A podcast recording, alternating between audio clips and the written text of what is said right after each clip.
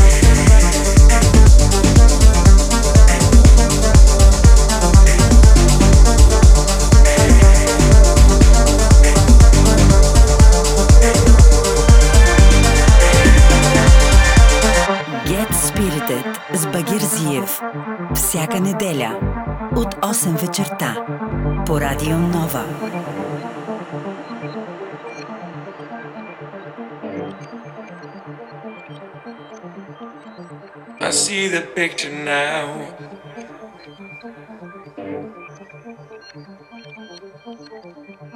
It generates a sound.